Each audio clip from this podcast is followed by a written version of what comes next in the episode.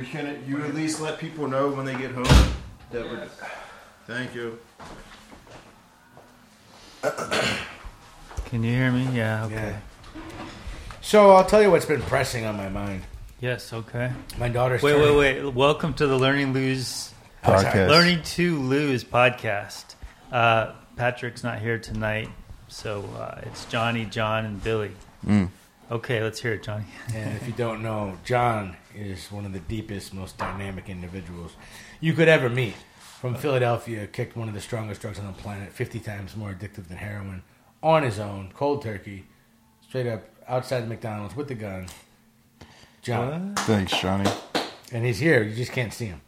And Billy, uh, Billy and Pat been trying to save my life for a couple years now. And when I was strung out, uh, you know, living in the hood on a bunk bed, I, I got the privilege of being invited to help Billy move his plants from his. Uh, Is that a privilege? yeah, it was because I was like, and I don't say this lightly, because I'm Catholic and I'm afraid of hell, you know. But I was at that point where I was questioning if life was even worth it, you know. And uh, when you invited me to come move those plants, I had a purpose, if only for like eight hours or so. and uh, Dude, it was helpful, man, because I was, you know, I that was a shit show for me. I was tweaking on meth. I didn't know. Yeah, yeah. I was I was trying to crawling in my skin, trying to act normal. I was always on something. No wonder you were doing so good. You moved like half my house. I was tweaking, you know, and I needed a friend. And uh, You guys can hear each other? Yeah. In both of the mics? Yeah. Okay. But you know, um, we were going through the same kind of dynamic. Uh, your baby mama had kicked you out. Um, some new, some new guy coming in the picture, influencing her head. And at the time, my baby mama was fucking around with this um, guy from Nicaragua named Eliel, and I was tripping because I had heard from my daughter that Eliel was giving her massages to help her them bond. So her grandma Roberta put out a. This was three years ago. This is a while, yeah, Two yeah. years ago. And I just I went I was started relapsing and I just you know, and then um, her grandma Roberta tried to try to get temporary protective custody, but baby mama took uh, Kaylin back to Costa Rica, and then turned Kaylin against me and grandma as if we're crazy for trying to protect her from this abusive guy Elia, who later ended up beating baby mama and all this and that. But like this lack of control and lack of power and having no sobriety. I just wasn't ready to function as in any capacity where I could uh, protect my child, you know.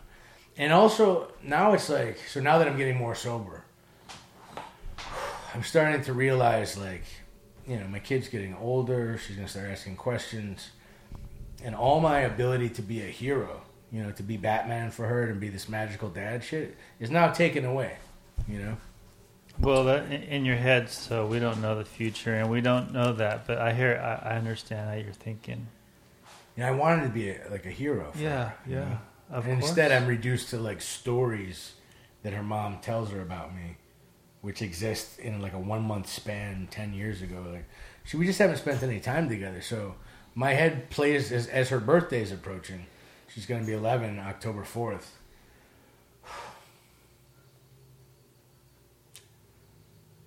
And I just, uh, it's like, I just fucking missed all those years, man. Yeah, it's tragic. I don't know. I can't really candy code it. But you got through it. You got through that, and now you can talk to your kid, and I was just with her today. She goes to work with me on Tuesdays. that's cool. See, you have a lady that you've worked it out with. Well, my circumstances are different. I was sober Yeah. when this all went down. Put the, put the mic a little closer. Okay.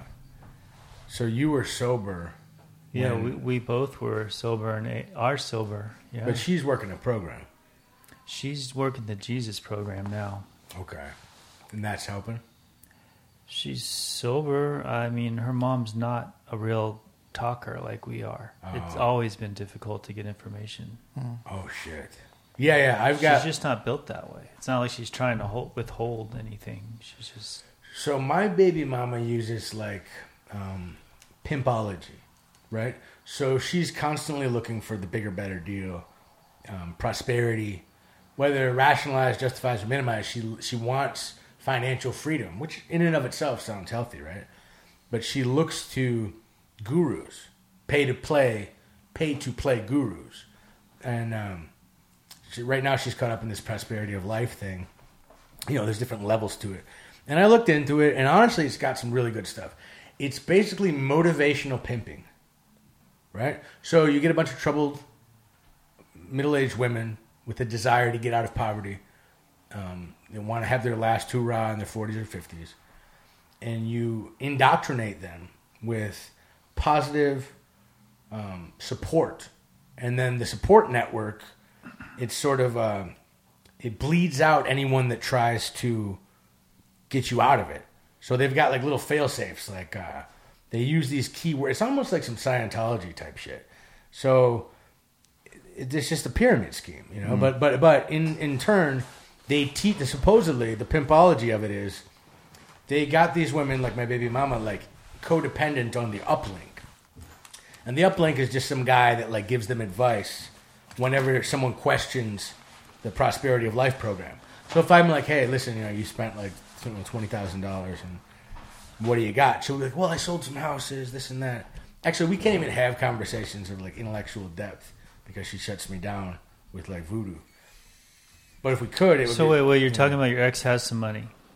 Not, but she'll so she'll sell some house, some real estate, and then she'll she'll you Mm-hmm. Know, have fifty in grand. Colombia? Then she'll in in Costa Rica. Costa but then Rica. she'll she'll uh, um, she'll give it to her uplink, her Oh. prosperity of life thing to get to the next level to like diamond or platinum or whatever. Mm-hmm. These motivational seminars. It's like multi-level marketing on steroids, but they integrate like a support group, Mm-hmm. and then they don't like any, and they they train you to kick anyone out that tries to to suggest that it's a cult.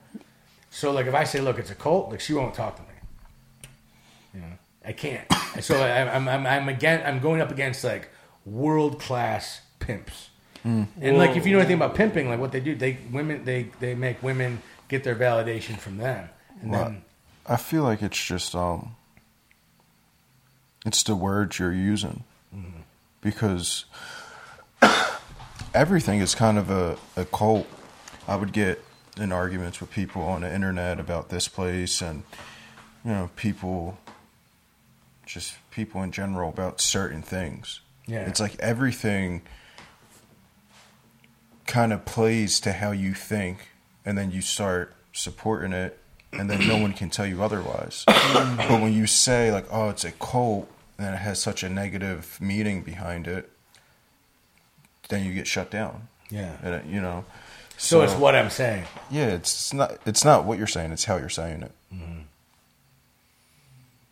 It's just something to think about, like Well, so when I- you try to. It- the the deeper the, the the base fear like so like pat and other people have taught me that anger is a secondary emotion and that it stems from fear.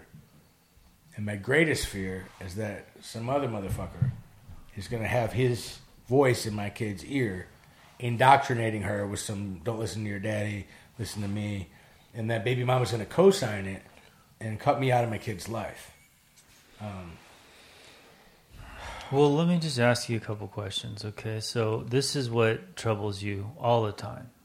Well, just recently when as we come up towards her birthday, and like, Well, no, because It's- I talked it's to all you the uh, time. two weeks ago, two months ago, yeah, two years ago, yeah, and I understand. I mean, for whatever reason, kids become, for a lot of people, the most important thing in their life ever. right. But your situation is you have not been in her life. No, I've been in her life since she was six, and now she's going to be eleven. So you FaceTime and- and you, you have a relationship through through that. With my daughter and her grandma. and her and grandma, and, and and you visit sometimes too. In, in theory, she comes here for a couple months a year to go to Winnetka. yeah, but this Baby year, mama's like didn't, didn't do that this year. She just kept her there and wanted to go to Colombia, and so which hopefully she did not go. I don't know. I don't know if she went. Okay. Um. So, I haven't heard from my daughter since she was going to go to Colombia. wow, how long ago was that? No, I heard I heard from her one time. So, do you have a good relationship when you talk? Me and my daughter do. Yeah. But um, it's interdependent on if I'm fighting with baby mama. When I say fighting, I mean basic arguments, like about, uh, like if I suggest that she should go to church, so You- that there's listen, reason- listen. Right now, you should not tell baby mama anything except what she wants to hear. Oh, Right. the the thing you're doing, that's great. You got support, wonderful. You sold Yeah. some houses, amazing. Nice. That's it. That's it. She's not going to hear anything else, and it's going to keep you from your daughter. There's no way you're going to change anything. Yeah. Uh, that's what I'm missing. See, I grew up Roman Catholic, and that's my problem. I've been indoctrinated that, and the Bible says That's your this. problem. No, the Bible says this. And look, look, look, look. For 2,000 years, the Roman Catholic Church has been teaching that the head of the woman is the man, and the head of the man is Christ, and that women are to be obedient and um, uh, helpers. But can I? I- I'm No, sorry. that's what I've been taught. Yeah, I know, Yeah, but, but the she's- thing is, though, back in the day when that was a thing, even 30, 40 years ago, most guys were like taking care of business. Yeah. And I'm not trying to be mean or nothing, but like, you're not taking care of business. Right. So like, how can, how can she take? She should, but people that Well, aren't in like- this just- house and program, I'm they saying don't. like just take some basic advice, like put her in church, so that when she starts to, because baby mama's not going to spank her, right? But she's starting to disobey. Mm-hmm. She's getting to the age where she's the same height as baby mama, and she's coming to the, her own, and she's saying like, why do why do I need to obey you? And without some sort of like God said to or anything, she's gonna be like, fuck all that. And like when her mother's an addict in recovery and her father's an addict in recovery, that sets her up to be like, you know, I'm Scotch Irish and German, you know, and I drink and yada yada. And baby mama's at, you know, 21 years sober allegedly, and um, you know, I don't know. It's just like if I just if she doesn't have some understanding of a, of a higher power or anything, she's gonna have no guilt and no conscience about doing wrong because because so far it's just been baby mama's opinion about men. Uh, she's just been educating her about like her basic valley new age. You know what I mean? Like, do as you feel, do as you will. You know, be sure you're honest, but like, there's no like there there. There's nothing behind it. There's no no structure and there's belief. no teeth to the why. Why not? Why don't you run away? Why don't you go do drugs? Well, because mom said so. Who's the fuck is mom? So that I wanted to suggest, like, hey, just take her to church, let her learn about Jesus.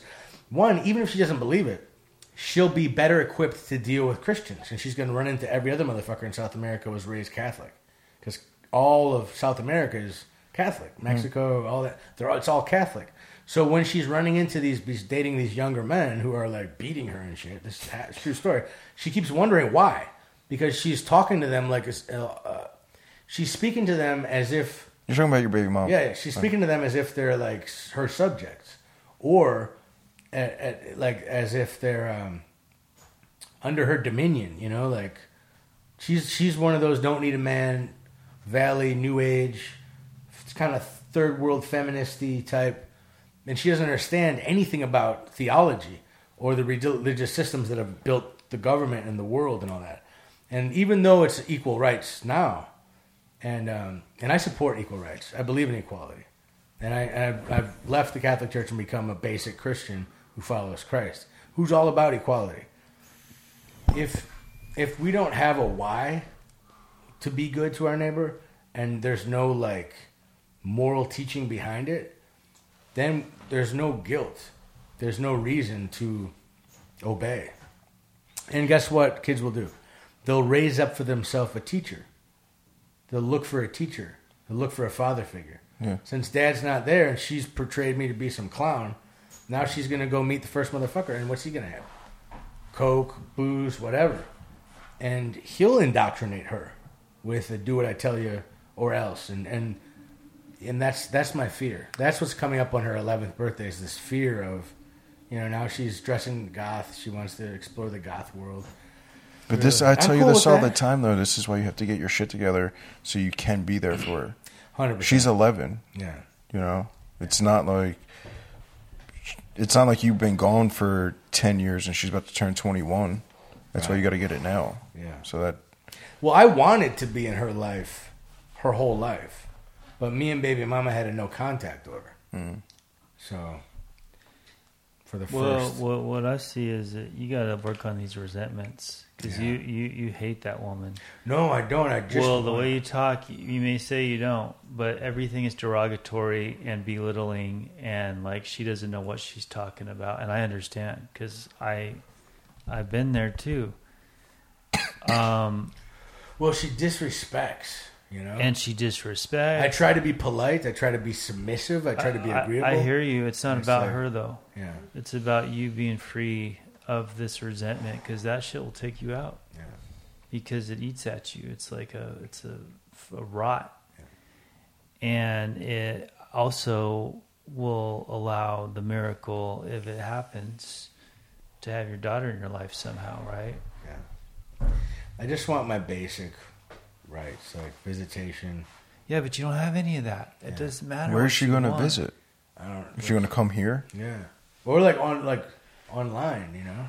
Yeah, but you gotta you gotta Yeah, that's crazy. You got to let It's go like- of all that. You got to let go, and even the other stuff too, because it's gonna the fear of what may happen to your daughter. Yeah. For one, it's basic alcoholism. Except that's where it's centered. Fear of the future, regret of the past. Mhm. You're not here. You got these fucking resentments. Yeah. You know what we need is the set aside prayer right now. Yeah, I mean that's a good one. Please help me set aside everything I know about the steps, the book, the program, myself, my baby mama, and you, God, so that I can have a new experience with the steps, the book, the program, myself, and baby mama, and especially you, God. Amen. Amen. Amen. What if she's just this nice lady who wanted to have a baby, met some broke joke, knocked her up, took the baby, went to Costa Rica, and now she's not like. What if she's not even like mad at me?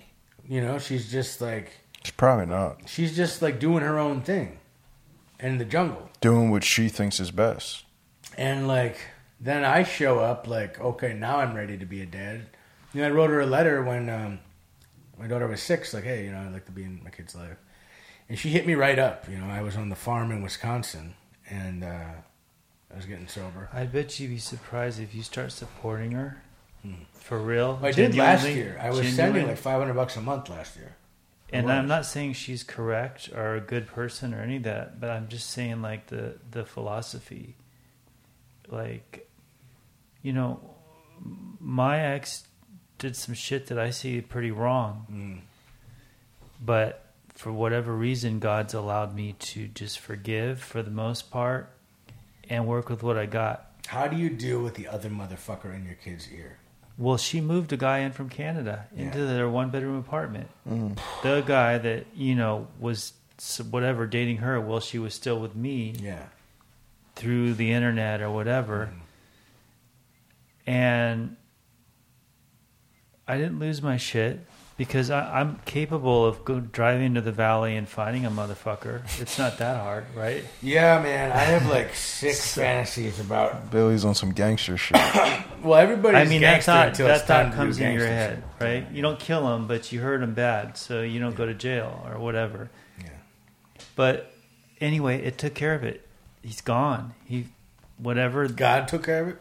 Yeah, He just got rid of God it. took care of it. I prayed, and you know, I don't know who that guy is, like you say, in there with my kid. Mm-hmm. What could I do? Right. And you can't I, trip but out. I had a sponsor. I talked to him. Yeah. I had Pat. I have you guys.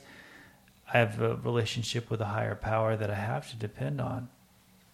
Right. Like, for me, it's gotten to the point where I don't depend on it. I live for God because I can't live for self. Mm. It just fucks me hard. What does that look like when you say That looks like I actually say, God, I'm living for you right now because I can't live for self because it fucks me hard. That's what I basically, but I understand all of the, the reasons. Self is our problem. Self is your problem right now because of what you want out of life. Mm-hmm. So even my desire to like protect and raise my child is kind of selfish. It is selfish. It's coming from you. It's self centered.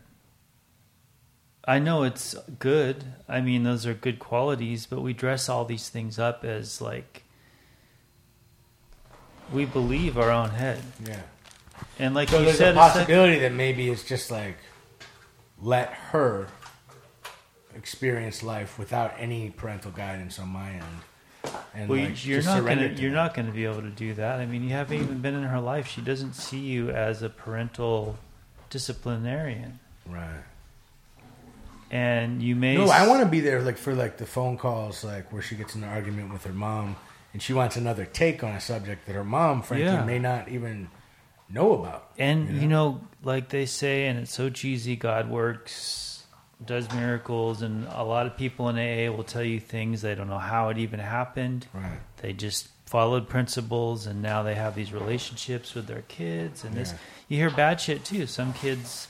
All I'm saying is the only chance you got is to do that, because for one, you're gonna go out if you can't. If Yeah. you can't.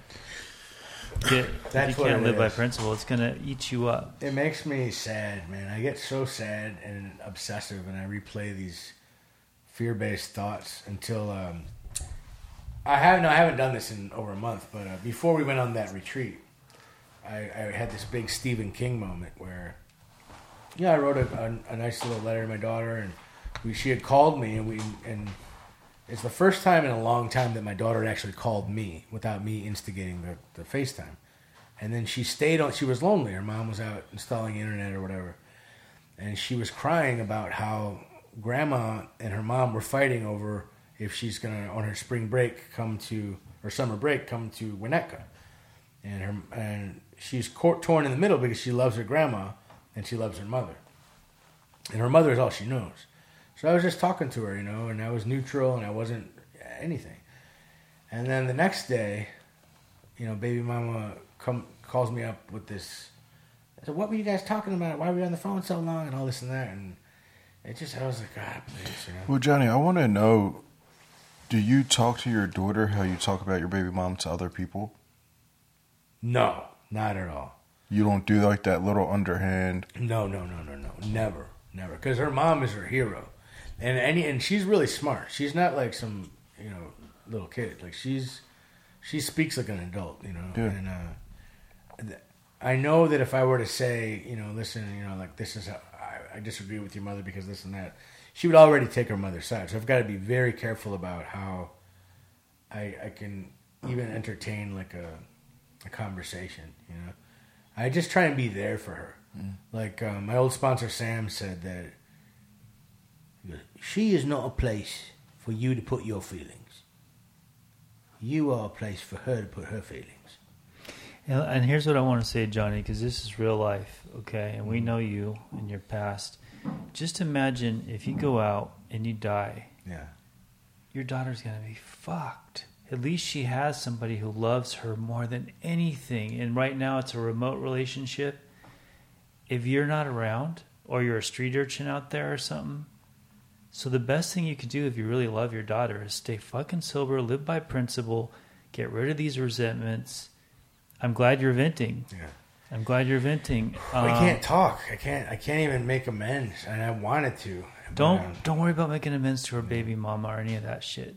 Eh, there's a whole other world out there. That stuff will come in its time, but you need to change. And I, I'm I'm I'm not like I don't want to tell you what you need to do, but that anger is just it may not seem like a lot, but it it's it is your it's it takes over. That's who I am when I'm in that stuff, and um, yeah, and I would just hate to see it because I have a daughter too. My therapist told me this when I got my therapist because I was gonna, you know, maybe at least I was thinking suicidal, right? Yeah. When all this shit happened, Mhm. and That's where it goes. and my therapist told me you can't do that because your daughter will just never, she'll never be okay. Yeah. And if that's really what you care about, then the best thing you can do is stick around and work on yourself. And she may come to you when she's 12, she may say, Mom, you're a fucking bitch, and get on a plane, and she'll be here, and then you'll have your opportunity to be a dad or whatever. Yeah. Michaelis used to say, God, please help me bury my pride before my pride buries me. And I think for me, the hardest thing is being told how it is, as if I don't have any say. And uh, I don't either, though. I don't have any say. I have a disability, a physical and a mental disability. I have the whole baby mama. I Did she I don't have any though? say. Life is what it is. Huh? Has she taken you to court about your disabilities and stuff? No. So there's no document saying you you don't have a right to your kid. No, if she takes me to court, I'm going to get the kid because I could prove her a fucking nutbag, and, and I'm sure I could do it. It's so painful. I was just looking up uh, all the papers that you have to fill out and then send to them. Yeah, and we didn't go through that. I told her, look, if that if that's what goes, she wouldn't let me see my kid. I said, look, you got to be reasonable here. Yeah. If you don't, That's I'm going to take the kid from you, and I don't want her not to have a mom. That's how I feel. I don't want her. I don't want to take uh, Kaylin from Paulette. I, I I want Paulette to be there as like a equal partner. Like we work together. They need mom and dad. Yeah, we work together. Like and, and like I enforce what she says. You're grounded. Okay, no laptop. And then she enforces what I say. But so far, it's like I've just got to. I think I just have to prove myself. And this, um, I've I've just got to stay sober. There's no other way around it. That's what it is. That's what it is. And it can't even be for your daughter. For me, it's got to be for God, which is so weird because what the fuck is God, right? Yeah. And sometimes I don't even. Every day I debate this: is there an after? Is there a God? Is there an afterlife? Is there any of this? All I really know is God is so much better than just death and meaninglessness, Yeah. right? And it works because AA works. Well, we have the same birthday. I don't know if you know that. Oh, that's right. That's, He's literally exactly ten years older than me with the same birthday, and uh, it's uh, That's a trip. it's three hundred sixty-five. And we're both Geminis, chances. so Yeah. we're like the twins. Yeah, it's really crazy. And he was sponsoring Pat, and then uh, so I came over to his birthday party, and it was my birthday, and I was all strung out, and uh, I just remember like, th- there really are no coincidences, you know. And when I really think about the, the reality of, of the insanity of alcoholism, I realize the only thing really happening right now is three friends are talking about Baby mama. baby mama. Yeah. And we all got a baby mama, you know. Which You is super have- I don't cool. yet. Because even the fact that we have friends, even the fact that you're living in Graceland, you're like the mascot now. Yeah, You're still here. No one's going to try to kick you out or anything. You have Remember such that. a chance. it's crazy. It's so crazy. You have such an opportunity. I had to earn my way back, though. There was a time when I had to write a hundred thousand words and remain silent. I couldn't talk to Pat. or Yeah, but that's Danielle or anyone in the because you were on the way to be top dog and you fucking you fucked up. yeah, I had to earn my way back, and uh, that process. Because a lot of people blow out the door at a hundred grand. They're like, man, fuck all that. People left over ten and thirty. Yeah, people like you get a when someone says, "Listen, you're going to sit down and write ten thousand words, and you can't talk to anybody." People freak the fuck out. 'cause That's you know, it's a couple days or one day if you're like Shakespeare, but uh, or Jose. This house is hard, dude. I, I wouldn't even be able to like just live with people. Probably. You I'd think that, arguments. but the but you the house makes you tougher, and it makes you more introspective, and it makes you deeper because you you have to adjust your default settings. So like there's certain people that I just naturally fuck with. And there's certain people that I have an affinity for and there's certain voices and like friendships that I like. So good to hear your voice. Yeah. what was that JD called? me? Yeah. Oh, I don't even that was like autopilot. I, I really didn't enjoy that kid at all. Oh, I didn't. Oh man. I just but but the thing is you and you live in this environment and you get to a place where you, you can't just not like somebody and continue to stay sober and be around them all the time. well, you have to. something's gonna it or something, huh? something's gonna snap. Huh? So I I, feel- I, was forced to adjust my thought process. I would act as if I like these people, Hmm. and then I would start to like gradually see things in them that I liked and Yeah. enjoyed. That's to me. I mean, we we don't have to So get cool. on the topic of God, but like that's like God to me. The Mm. fact that we all come here for whatever different reasons, we get here, and then like we figure out how to like co coexist with one another. And it's like energy's real. Like Johnny's saying, like you can't, I can't see you every day and just hate you. Yeah, Like there's going to be something you do or say or how how everyone's reacting in a moment to where it's like, damn, like you know, I kind of I see what everyone else sees, you so know. wild. You have to stick around for the relationships. Yeah.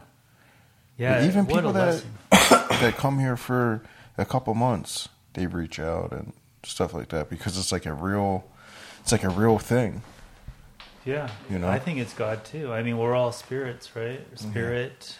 Well, I trip out about that. Like everything that ever was or ever will be, um, all coalesced into a finite point at some some time in space, and uh, became so dense that it exploded. That's the going theory from like MIT and physicists and shit. The Big Bang. It's still like primary. You know, that's what that's the thing. This we all came from this like cosmic. So it all focused and then exploded. Yeah, all, all the matter that had any gravity that ever was or ever will be. They're presupposing shit just exists without being created. All the rocks that were floating around in space for trillions of years, timeless rocks, they just all got together because mass collects mass and then created like a black hole and got so dense that created what's called like the singularity and the singularity exploded. Now here's why I think God exists we're able to recognize that trillions of years later. That what is that consciousness if not a spirit? The fa- like I think therefore I am, right? So the fact that it exploded, the galaxies exploded and then had all the laws of gravity already contained and had all the potentiality for DNA codes and amoebas and shit that would evolve. Like all the potential shit was already in it. Like mm. Stardust had the magic in it, had the spark of life in it. Where the fuck did that come from? And why did it stop and then recollect itself into order? Planets and orbiting sun, the moon. Like, why is the moon just close enough so that you know the, the ocean isn't like hundred foot waves and and why and why is the sun not far enough away that we freeze to death and like there's just all these things that, that seem to be not coincidence but um, evidence of an intelligent design along with my resentment with baby mama i also have these fantasies of like you know her coming to visit and doing karaoke and talking about god and having deep conversations like that Do you do you love her? I would like to love her. I did. I loved what she sold me as her resume when I met her. She was like, "I'm a director. We're gonna go down to Costa Rica and make like a pilot, and I need a writer and a cameraman, and like I want to collaborate." And then, um, you know, she took her mask off. and- Ironically, now you're doing a documentary or Yeah. working on one. Were you getting high? I was two weeks sober. I was writing a screenplay called Cat's Cradle with Danielle. We were in the developmental stages. I was on a scholarship to a place called Always Hope. Always Hope in Malibu.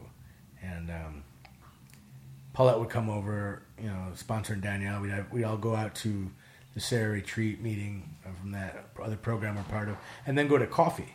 And um, I think initially I had a crush on Danielle.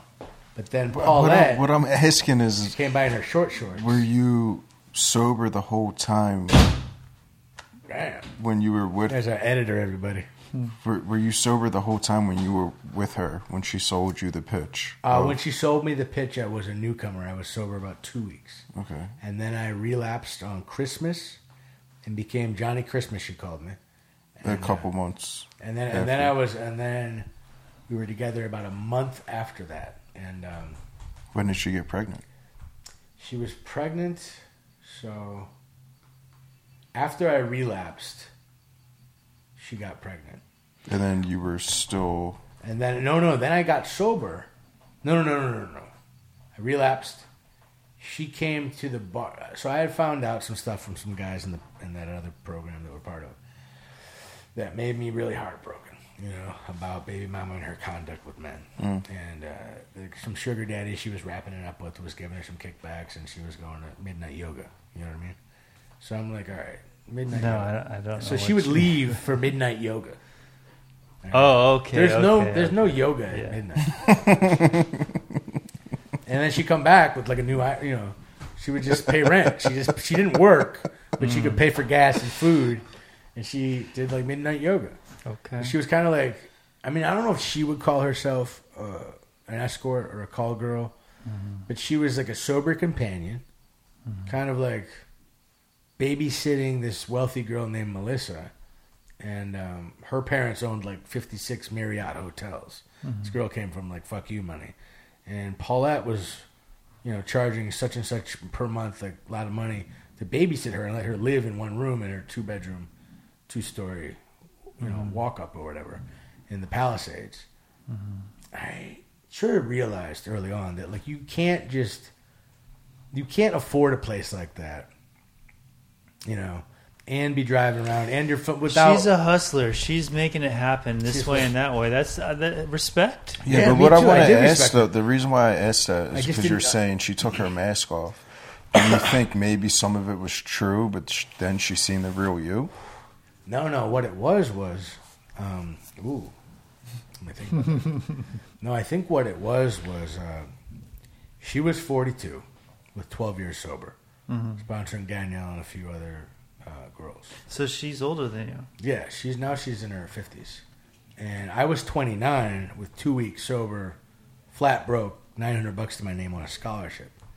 I don't remember exactly if I told her I was on a scholarship. This might be my part because I was in Malibu. What's going on?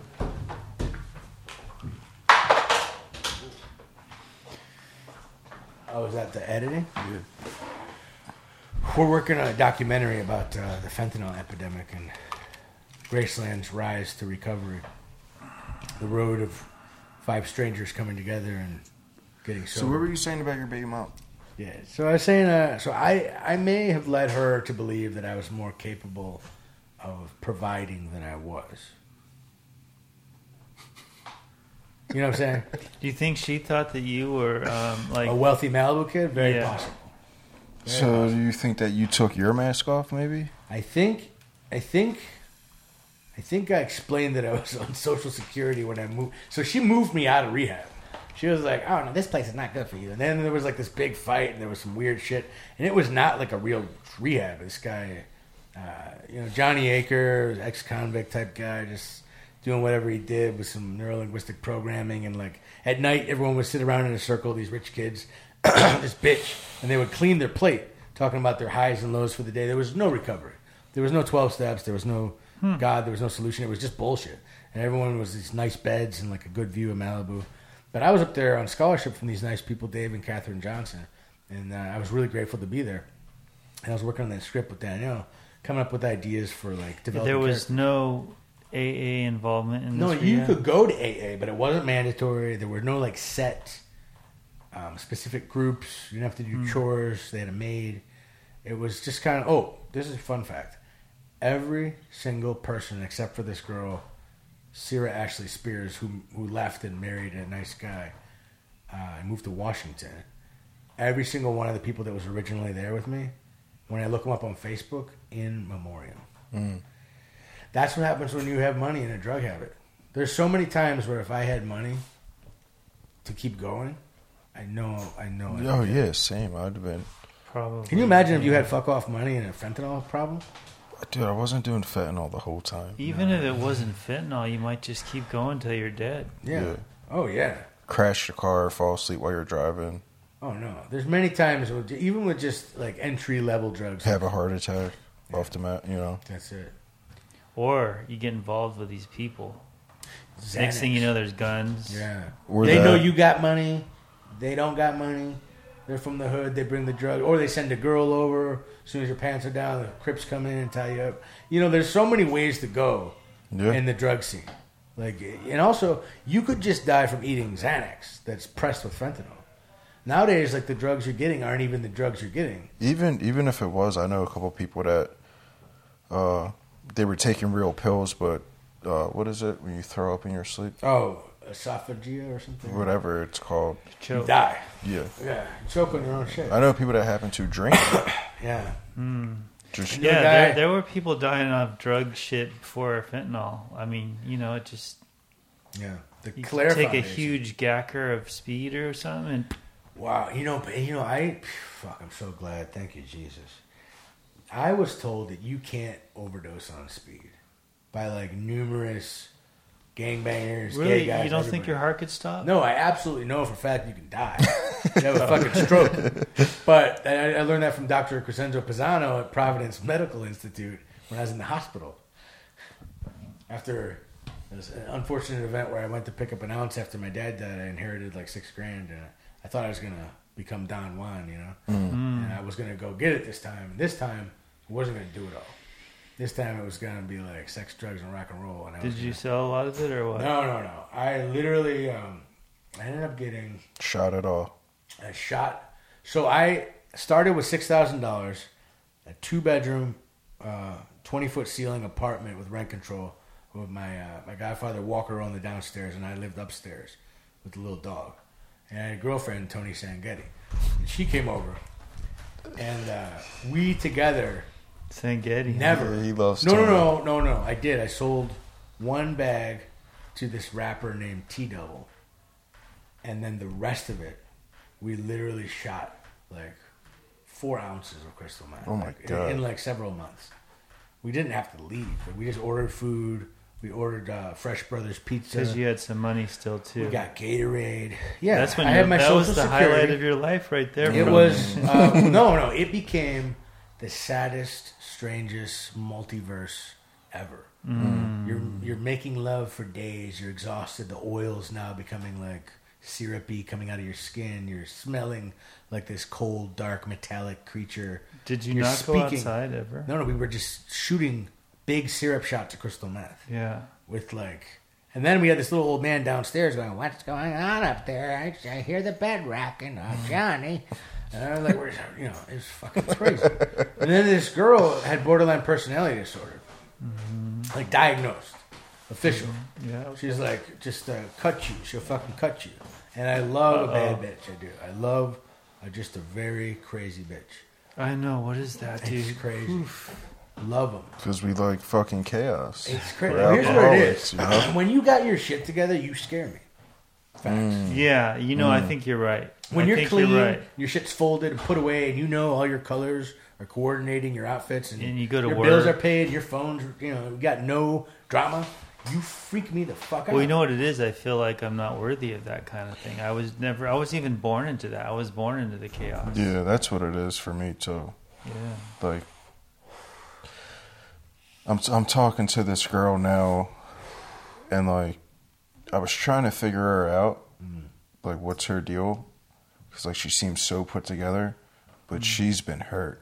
You That's know, like she's been like emotionally damaged. Oh, this is fucked up. So but, but on the outside, she's got her shit together. Yeah. But like once I'm not gonna lie, a little bit I was like, fuck, like this bitch got her shit together. Like who mm. am I? I'm fucking just getting out of sober sober living. But then when I like peeped at like she's like really insecure, it's sick. But I was like, oh okay. You got Like, a I chance. can't- Yeah, yeah. I know. I know yeah. exactly what you're saying. Yeah. It's fucked up how we think, but Yeah. Everybody's got a yang to their yin. yeah.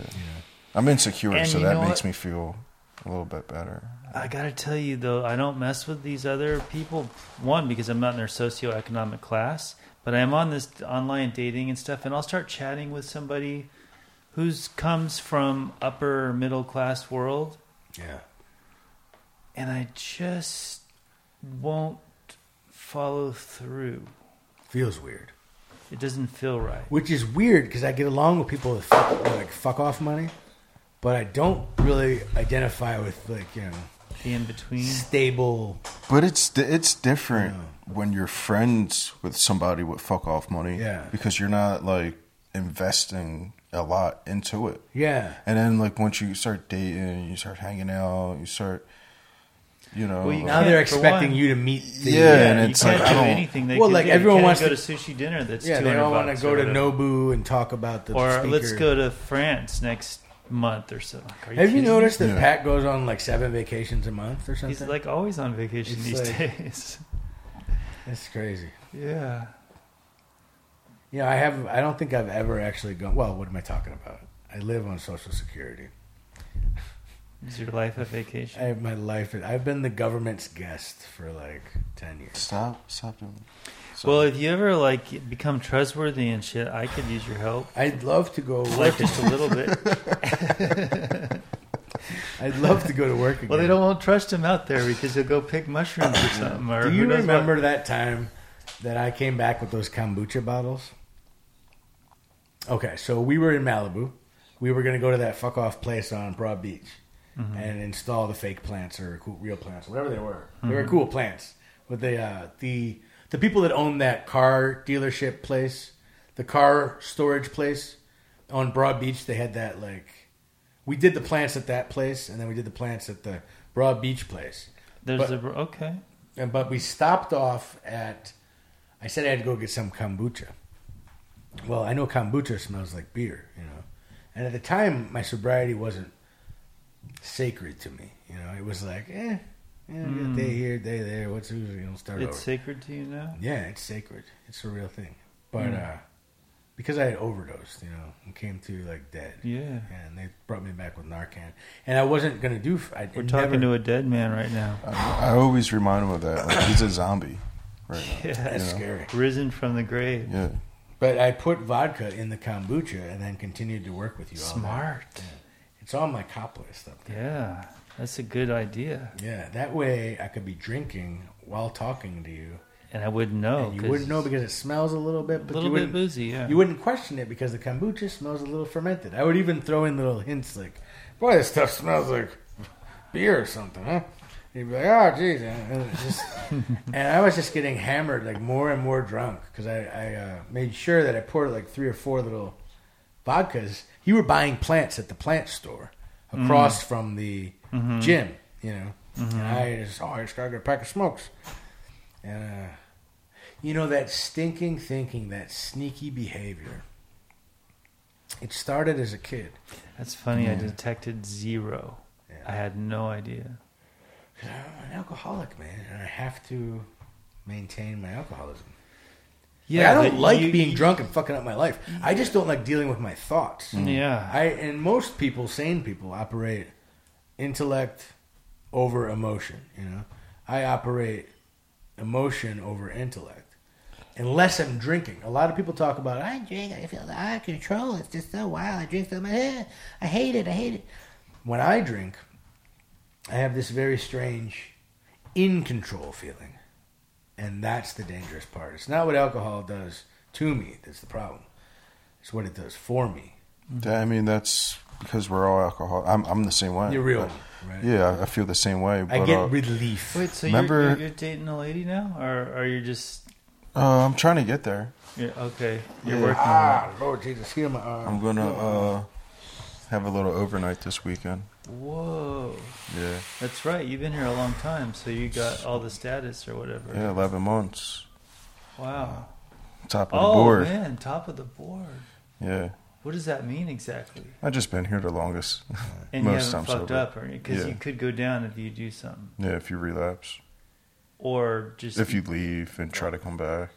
or what if you just do gnarly shit and get lots of words? Oh man! stuff? Oh, no. Eventually, there's a there's a cutoff point. They've reached it with a couple people, but if With it who? gets uh, that kid who threw the plate, He threw a fucking plate. yeah, that's it. That was the cutoff. and then there was uh, The kid Jordan did- Grossman. What's What the happened? Jordan Grossman smashed the phone, threatened Michaelis. Bro, that's all like violent shit. Oh yeah, Or you're talking about like fucking in the Yeah. laundry room or Yeah. Well, something. I don't know. I guess violence or Oh, whatever. yeah, Then you get, violence you get is- moved down, or you get No, kicked if, you, out. yeah, if you're if you're violent, you get kicked out. yeah. Can't be violent. Though recently we've had Am a couple I allowed outbursts. to ask about troublemaker upstairs on here, Uh, or I don't know. Uh, okay? Does it start with an S? I I don't even know his name. The Yeah. violent kid? I don't know if he's violent. but- Oh, which trouble? Which kind of trouble? The one that fucked the girl in the. no, I the don't know all this room? trouble. Wait, we shouldn't. I don't want to put, piss Pat off. Oh, Yeah. Yeah, let's keep it chill. oh shit! As if he's got no, time he, to no, listen he's to a here podcast. Now. He's here now. Where? You know, he was very disrespectful to staff. Oh, oh, he left. Oh he yeah, he left. Yeah, he went on some tangent. He tried to squat. He tried to. He tried. He said, "I'm not leaving. He I'm goes, you know what? squatter I, rights." I paid up for a month. He was going to get squatters' rights. Yeah, he said, I paid up for a month. You can't kick me out. Call the police. And then he was like holding us hostage. So we were like, dude, pack your shit. You're out of here. And he's like, I'm not going anywhere. And then he there was like a standoff, and Not really. There was there was like Madison got upset with him, told me to walk him down the driveway. I walk him down the driveway. Was like, man, I hope you don't die. And uh, he called his sponsor, and he was spinning these narratives that we do as addicts and alcoholics. The same way I was complaining about Baby Mama, and there's two sides to every story. I told him that. I said your your your mind, you're building cases, and you're. You, I didn't maybe say it quite He said he, he didn't need Graceland. He doesn't need the program, doesn't need the structure. He can get sober on his own. Yet, in the next sentence, he says, history has shown that every time he gets sober, he goes and no, shoots you can already see it. He's yeah. believing his bullshit. He's already. Yeah. That's why he left. Yeah. You can Dude, already I- see it. He's on his way I to the it. liquor store. I was kind of fucked up this past. Uh, it's been a couple months now. I, uh, you know, I've been working. I work every day, Saturday, Sunday, Really, Monday to Friday. you burnt out. getting burnt out mm-hmm. and I haven't really been going to meetings like that. And the other day I was thinking, what the fuck? Like, I don't like, is the meetings really that important? I mm. live in this house That's and what I my fucking head work does too. with all these mm. people and I talk to fucking Woody every day like he's my sponsor and you know what I'm saying and I and I went to a meeting last night and like I told him myself a little bit I was just like yeah like that's like a red flag. Like mm-hmm. I'm not thinking about doing drugs or you know I don't drink but like I'm not thinking about pills but the fact that I I thought like oh I'm good is like I'm kind of scared you know? Mm, I Yeah. don't know. I don't No, know what happens. not- You know what? I've never gotten loaded on a day that I prayed in the morning to stay sober. Hmm. I've always gotten loaded when it's least expected, and without like um, that last time I relapsed, you know, at the restaurant. I, I you could ask me to swear on a stack of Bibles if I was going to get loaded. I would say no way, no way. I just overdosed at Cedar Sinai.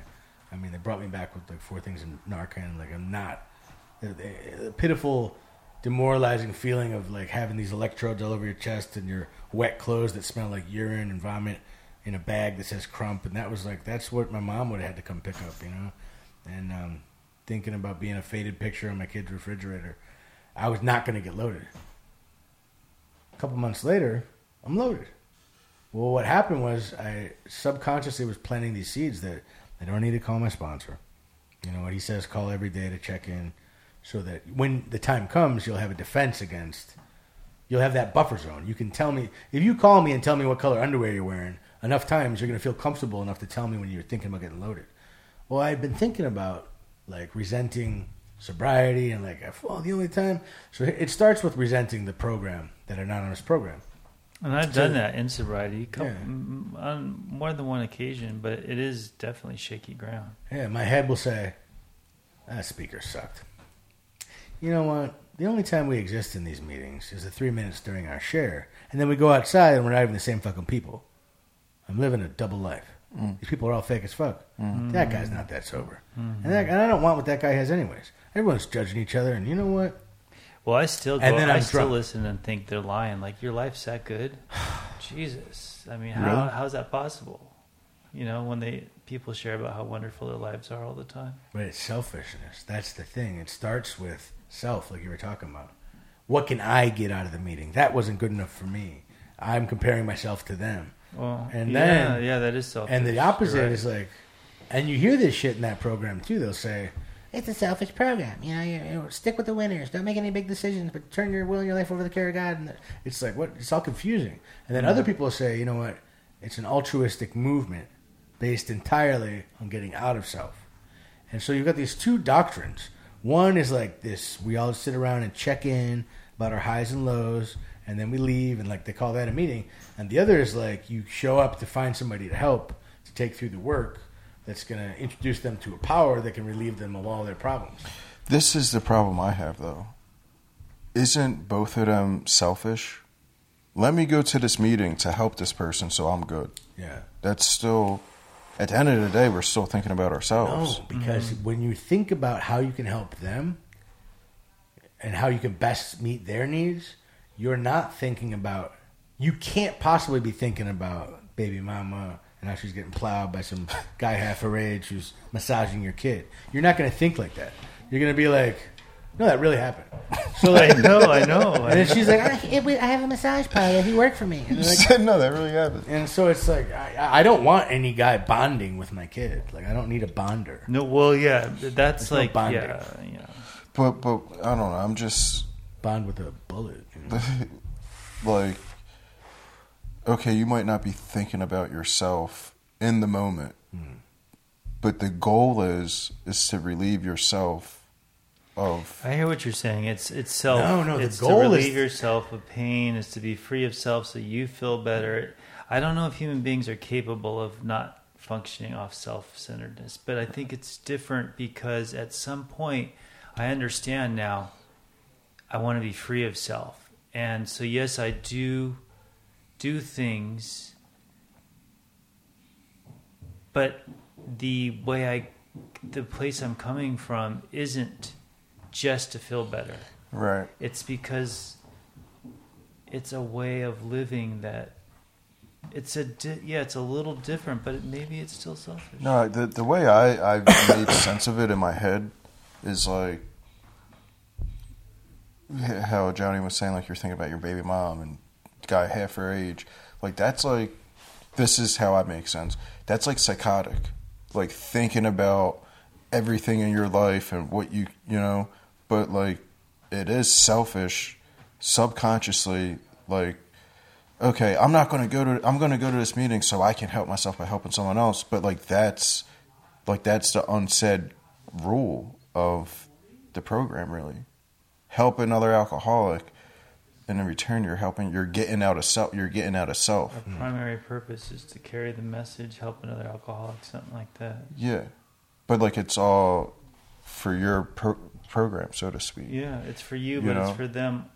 No, it's for you. Yeah. Yeah. I feel like it's just like fuckers. that the word cult like selfish is like has like such like a negative meaning behind it but like like you said Well, as the human self they're being- talking about is this still going? Everything good over here? Yeah.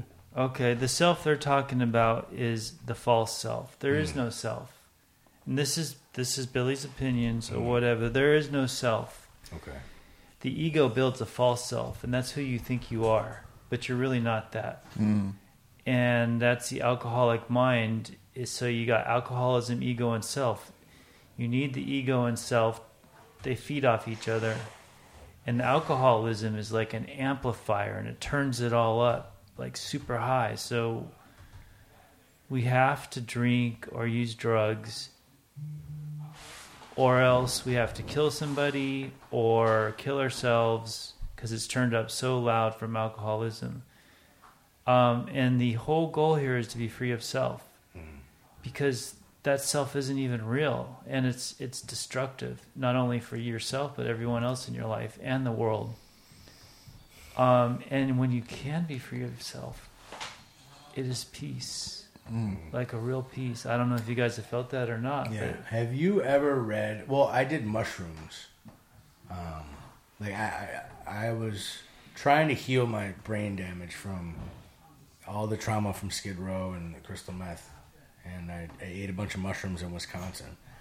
And I swear to God, I had. I, I, but I called upon the power of the Holy Spirit to directly intercede on my behalf. I prayed to Saint Michael the Archangel. I did all my little rituals that would um, have help me be in touch with the spiritual awakening. And um, the thing about hallucinogenics for me is that it's a lot like going into like a small little office building with a door that only fits you. And you go into the little office building and there's all these presents. And they're fucking dope. And you see all you eat the hallucinogens, you're inside this office building and all these fucking presents that you wish you could explain. And the world's outside back through that little door that only fits your body. And you got to go out with all these presents. And you can't quite bring them. But I remember that I had a spiritual experience. I had like this biblical fucking like understanding of or a relationship to like this oneness to the Godhead. And I felt premonition of where my life was going if I didn't seek Christ. And that's not a thought that a normal Skid Row crystal meth addict thinks. Normal Skid Row crystal meth addicts are like watching, you know, Sasha, Sasha Grey getting plowed by five on TripAdvisor. strip, yeah, on TripAdvisor, googling porn. because you know it's like you're lonely. You know what I'm saying? You're it's a lonely drug, and uh, you're not going to be getting laid on crystal meth because you're not. It's like the most unattractive you could possibly. You're like scared Well, and think horny. Well, those the people thing- not who a good said look. they used to do that and it was linked to sex and they got very sexual, I can't understand because I would not be interested in sex. I'd be interested in like taking this shit apart or something. Like oh, I just Oh, couldn't focus. There's levels to it, and there's also different kinds of dope. There's like P2P biker dope. There's the cartel dope. You know, there's shit that you take a hit and bust a nut, and then there's other shit that's made with like Sudafed and like bug spray. I have It's had not- that orgasmic stuff. Yeah, it's- you it's feel it through you. I didn't bust It's a like a nut, but it like whole went through thing. my whole body. Yeah, it's like that's, you know, that's the shit that took over half the known world. Hitler gave His soldier, he was his doing it. Hitler was doing it. For, this is a true story. And the kamikaze pilots in Japan were using injecting amphetamines before they Yeah. crashed into those boats. So you're They were releasing. feeling good when they were going towards. Like, Yeah, you're mm. high as fuck. Wait, what did you say? about. You just said something, but I cut you off. I, I Oh, when I, I was going to say about the uh, psychedelic thing, Oh. it kind of gets you out of the self that you were talking about. Yeah, dude, Like, psychedelics Yeah. are fucking amazing. You know, like it, it, it gets you out of thinking about baby mom and all that stuff. Like you're you're you're thinking about God and all this stuff. Yeah, you're but seeing like we're the, so. you're, see, you're feeling your breath, and the trees are breathing. Yeah. everything's sort of morphing. But the thing is, though, with mushrooms, at least for me, I'm so sick, and like us as human beings, you can, and we have strong minds, so like you can force yourself in. That's what I think bad trips are. Like when you force yourself into your ego and all that stuff, and then you start thinking about your life, uh, like you know, different crazy shit. When you attach and then a you get value to it- and then yeah, you fucking fishtail. when I ex- attach an expectation to a trip, I'm gonna have a bad trip. I think I just I already knew before I took the dope that I had no more trips in me. I had no good trips left, Hmm. and I just did it anyway because someone handed it to me or something. You're, You know, crystal meth has got seriously hallucinogenic properties too. People don't talk about that enough. You think it's just like some focus thing. Or But the one thing I wanted to also relate with is on hallucinogens when you first start, maybe, and when it's a new thing, you do feel that oneness, and you do oh, you do go to a power, a greater power. It brings you right to a greater power, or a different dimension. or God. Or, Yeah. I think it you you get in touch with the a But spiritual you can realm. see it in a tree. You can see it in the ground. You can mm-hmm. feel it. Yeah.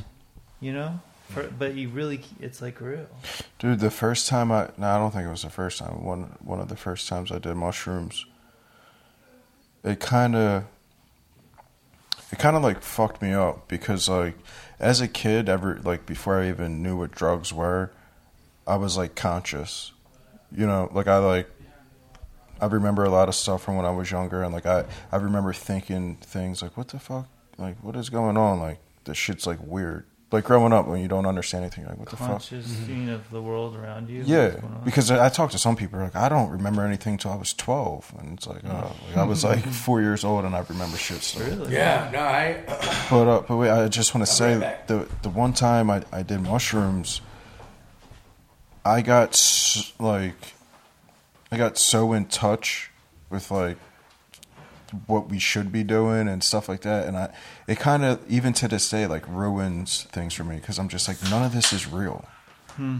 Like we're not supposed to, like the thing that, for example, but this is like the same thing.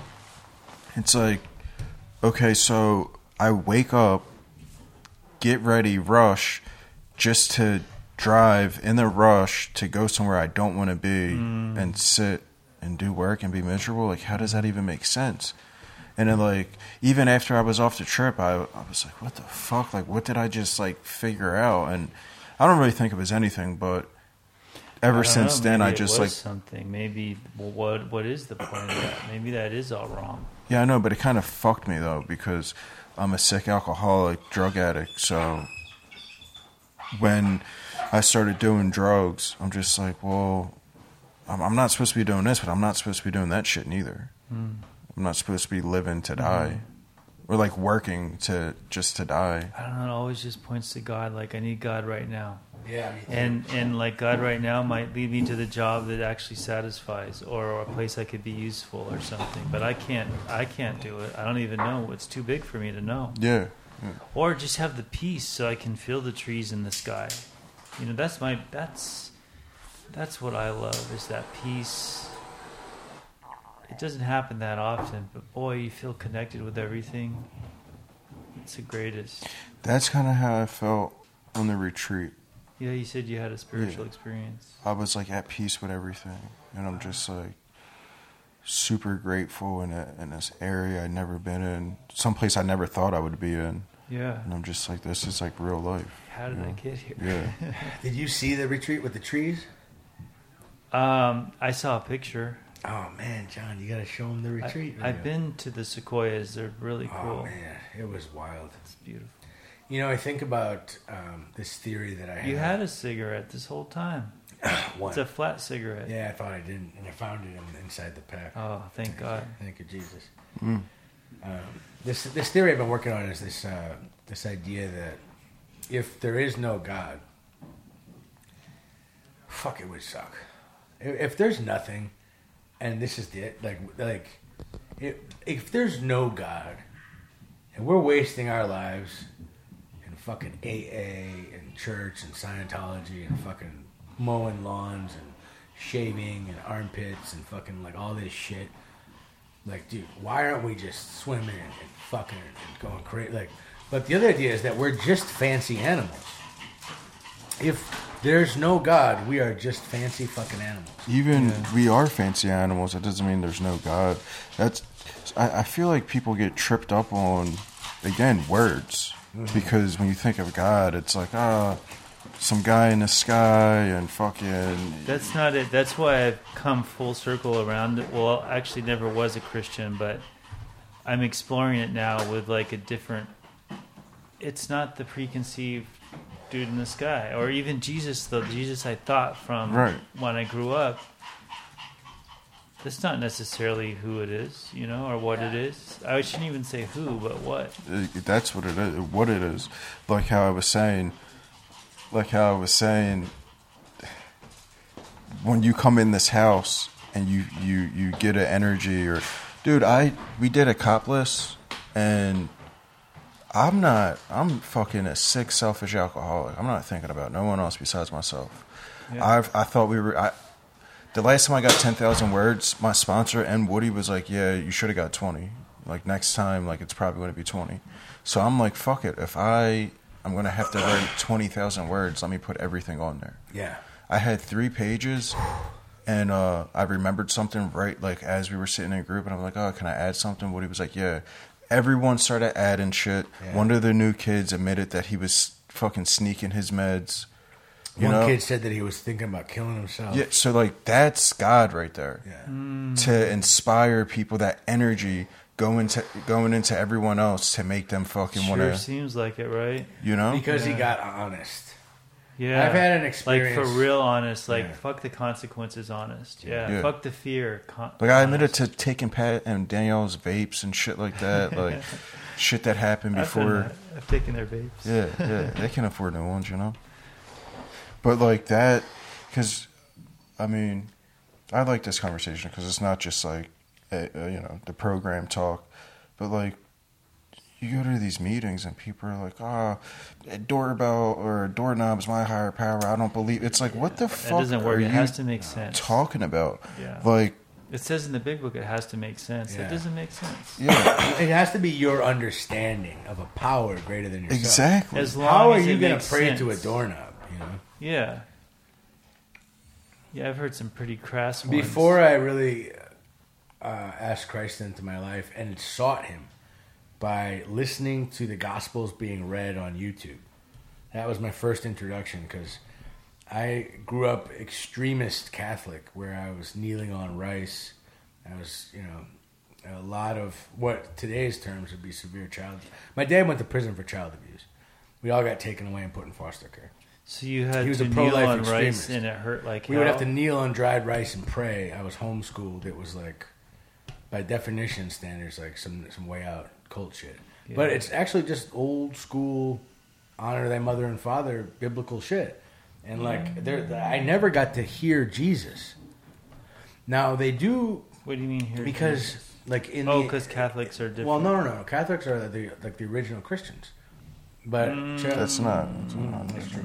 That's weren't, weren't not they? a- Weren't they like? I just heard on a podcast they were throwing Christians to the lions. Like before they would do the gladiator shows, they would throw Christians at dogs and stuff just That's for like true. Not the leading up. Catholics. That was the Roman Empire. Also, Ro- the those Roman were, Catholics. Those weren't Catholic. Well, no, Roman Catholics is what happened after the Catholics took over Rome. They, Oh. The Catholics were the first type of little hidden Christians. Catholic just means universal. So what, what was it? Was it s- was it Jews? So in const, so so there was the Jews, the Pharisees, and the Sadducees, and then what happened was for Rome. No, no, the Pharisees and the Sadducees were under occupation of the Roman Empire. So like the Bloods and the Crips live in L.A., but the mayor of L.A. runs the Bloods and the Crips. So they get to do their little Blood Crip Also, shit. Oh, Rome was a whole conglomeration. Rome of, was the big pimp of.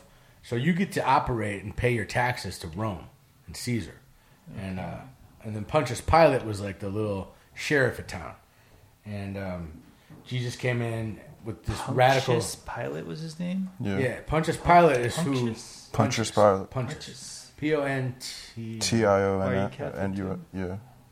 Baptized. I did all my sacraments besides marriage. You got confirmed. Yeah, I had confirmation. I Envy you, bro. I envy. I never got confirmed. It's confirmation. Yeah, conf- confirmation. Did you get a saint name and everything? How old were you? I got four names. Uh, however old you are in sixth grade Shit. or fifth, fifth or sixth grade, one of them. So like That's, 10, 11. that's when you get sealed with the Holy Spirit and the gifts, wisdom, discernment. It was sixth grade Yeah, because the bishop came to our school yeah. and it was like a fucking big thing. It is a big thing. Bishops are no joke. Yeah, but like they like scared us. Like, oh, he's gonna come here and ask you guys questions. You need to know the sacraments, the twelve apostles, and fucking hope, grace, and whatever the I forget what they're they're called. The uh, Uh, gifts of the Spirit. yeah, I think that's yeah, yeah, that's exactly what it is. And like this dude came here, fucking confirmed us, and like that's that's all it was. Damn. See, when uh, when when Christ draws you alone on a farm, collapsing farm, your dad's dead, it's no one there, it's three feet of snow everywhere, and you just got this little cat named Julius, and uh, a bunch of firewood and a bunch of ramen noodles and peanut butter all winter. Uh, there's something different. Um, I had come off of Skid Row. Well, that's really God right there. Thank you, Jesus. Man, I wasn't gonna make it out there, bro. I don't know. Do you know the story about the black lady with the shopping cart? So, know. so I'm gonna tell you my my my angelic. I've had two. Are you crying, Johnny? What I almost All I left. did is go to the bathroom. No, I know. I was sad that you left. No, but uh, I had two angelic experiences that led me to believe in the spirit world, which led me to seeking what was out, the information that was out there about God. And I had avoided the Catholic Church all my life because of the you know severity of, of education that I got growing up with the my dad was pulling you know literally you remember that book uh, Yeah. abandoned the abortion wars he would go into these dumpsters in Chicago with this guy Tim Murphy and pull out bags of like fetuses and then put Oh, them what the together fuck? I swear to God but not like to do some creepy shit because they believe that it's a corporeal work of mercy to bury the dead so he would name the he'd bring them home it's in this book. It's in a national bestseller.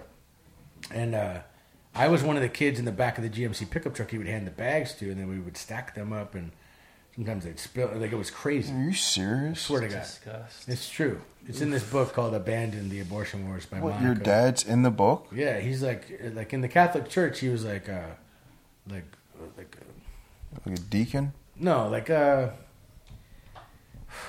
like he was respected in the Catholic Church in Chicago and the Yeah. diocese and stuff because of his work in the pro-life movement. And the pro life movement isn't about like you know shaming women for having abortions or any of that shit. It's about um, the sanctity of life. And Catholics believe that life happens. I actually still believe that the body is temporary. The soul is eternal because God's makes everything. We're made in His image and likeness. So yeah, you couldn't afford it. Yeah, you know something. You know you were raped, incest. It's just God is a God of order, and He's created these laws, and the laws govern what happens. He's not out there trying to like give women babies they can't afford and shit like that. But like, so the Catholics are like, all right, so we gotta we gotta bury these babies, or they're gonna be stuck in limbo, and limbo is in between heaven and hell forever. So until we bury them, they can't. They, they don't get honored, and then they they're stuck in limbo. So So, if if you're- really believe that there's little people out there that are stuck for eternity in this place called limbo, like It's horrible. it's fucking terrifying. So if you're cremated, you're in limbo too. no, no, no, According to them. no, no, no. It's just that the little babies never got named, and they didn't get the sanct the Oh. sacrament of uh, or the Ba- really, what I was taught in Catholic school, yeah. if you're not baptized, so if you're 40 years old, you're not baptized, you never had any of your sacraments. If you die and you were a good person, you're not going to go to hell. You'll just be in limbo or purgatory. Purgatory. Yeah, Where the purification of your sins. yeah, Uh, terror. It's actually a terrifying concept, it is. but merciful. That if shit you would think- I, I don't me. like the whole hell thing. I still, I'm still trying to struggle that one end. In my Here's head. how I extrapolate some shit when I can't 'Cause I know a lot of people, including my parents, who are in hell. Then I, I believe that God is love, and I believe He's also outside of space, time, and matter. Like whatever created all this can't be inside it. He can enter inside of His own creation and show up as Jesus, but He's actually outside. I believe that all of the galaxies and universes are essentially inside the Godhead, and that like we're just tiny little creatures. Relative to our own size, we think like we're six one, you know, yada yada. But relative to Almighty God, we're like I mean, there are stars thousands of times bigger than our sun that explode and create supernovas that shoot out particle beams that eat up planets. And then they coalesce into like white dwarf stars and become like a whole nother Negro. And then, not like, you know what I'm saying? They become this whole other thing. And then live for billions of years. And then they become black holes and shit and then eat up more galaxies. And like, Wait, did you say they become a whole nother Negro? yeah. Yeah, why'd you why'd you have to slip that in there? because they don't gotta live like they're not like they're, they're they they they live this life as like one thing under like a certain set of rules and then they're free from it. They are now their own you know Negro. their own negro.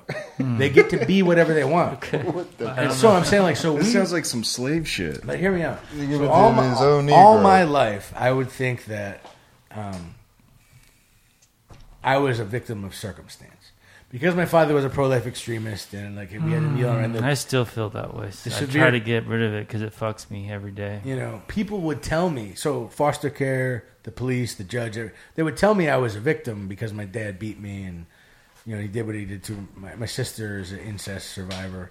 Um, my dad did some stuff to her. There Is was a dad- lot. Is your dad alive? He's dead. He's passed away in 2014. And I didn't know a lot of the things that the, the totality of what he did to all my brothers and sisters because I ran away at 15 from my whole family on a Greyhound bus.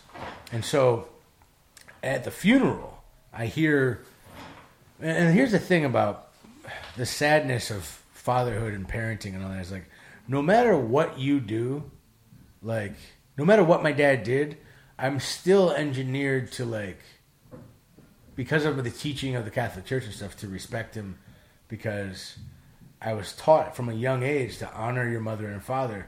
He gave you life. yeah, that they gave you life. And like, it wasn't until I was taken away from my family and put into Candy and Leroy Beck's foster home in Blair Taylor, Wisconsin, and was introduced to Everclear that I had a spiritual experience. And like the spiritual experience for me was the oh, first time right. I this drank. was all leading up to this angelic experience. I, Yeah. I got lost there for a while. yeah, here's the two my two angelic experiences that for sure Okay. happened. But uh, long story short, the first time I drank was Everclear on foster care at Candy and Leroy Beck's foster How old were you? I was thirteen. Okay. and uh, and How'd you get the Everclear? it, Leroy Beck used it as a he'd take a shot every time he had a flu or a cold, and he had had this Who's bottle. Leroy? He was the foster father. So they were getting like How many kids were there? uh, 37 or something. Was it a house? It was a house. Then so what it is is bunk beds, and so like a farm type situation Okay. in the backwoods of Blair Taylor, Wisconsin. Okay. And, uh, Candy and Leroy Beck didn't. Well, they adopted this. Candy's girl. his wife. Yeah, they, I think they both passed on now too. She was like 300 pounds, 400 pounds, had this big parachute for a nightgown, Whoa. and uh, diabetic, and she sat around watching Baywatch. Did they black like- and white did- on a Zenith bubble top TV. Nice. Did they love kids? They did. They couldn't Okay. have kids of their own. So what they did was, and also they were getting paid. They would get paid twelve hundred dollars a kid from the state. But, they were like genuine. You think? They were. They were sweethearts. Okay. There was no creepy shit. The creepy shit happened. Well, it doesn't have to be creepy. It could just be a mill. You know. Yeah. money Well, now. that's the thing. Is like, which came first? The twelve hundred dollars a kid, happy, friendly people, or the happy, friendly people that wanted twelve hundred dollars for a kid? So they got twelve hundred dollars per kid, and they would feed us like whatever we wanted. I love cinnamon toast crunch.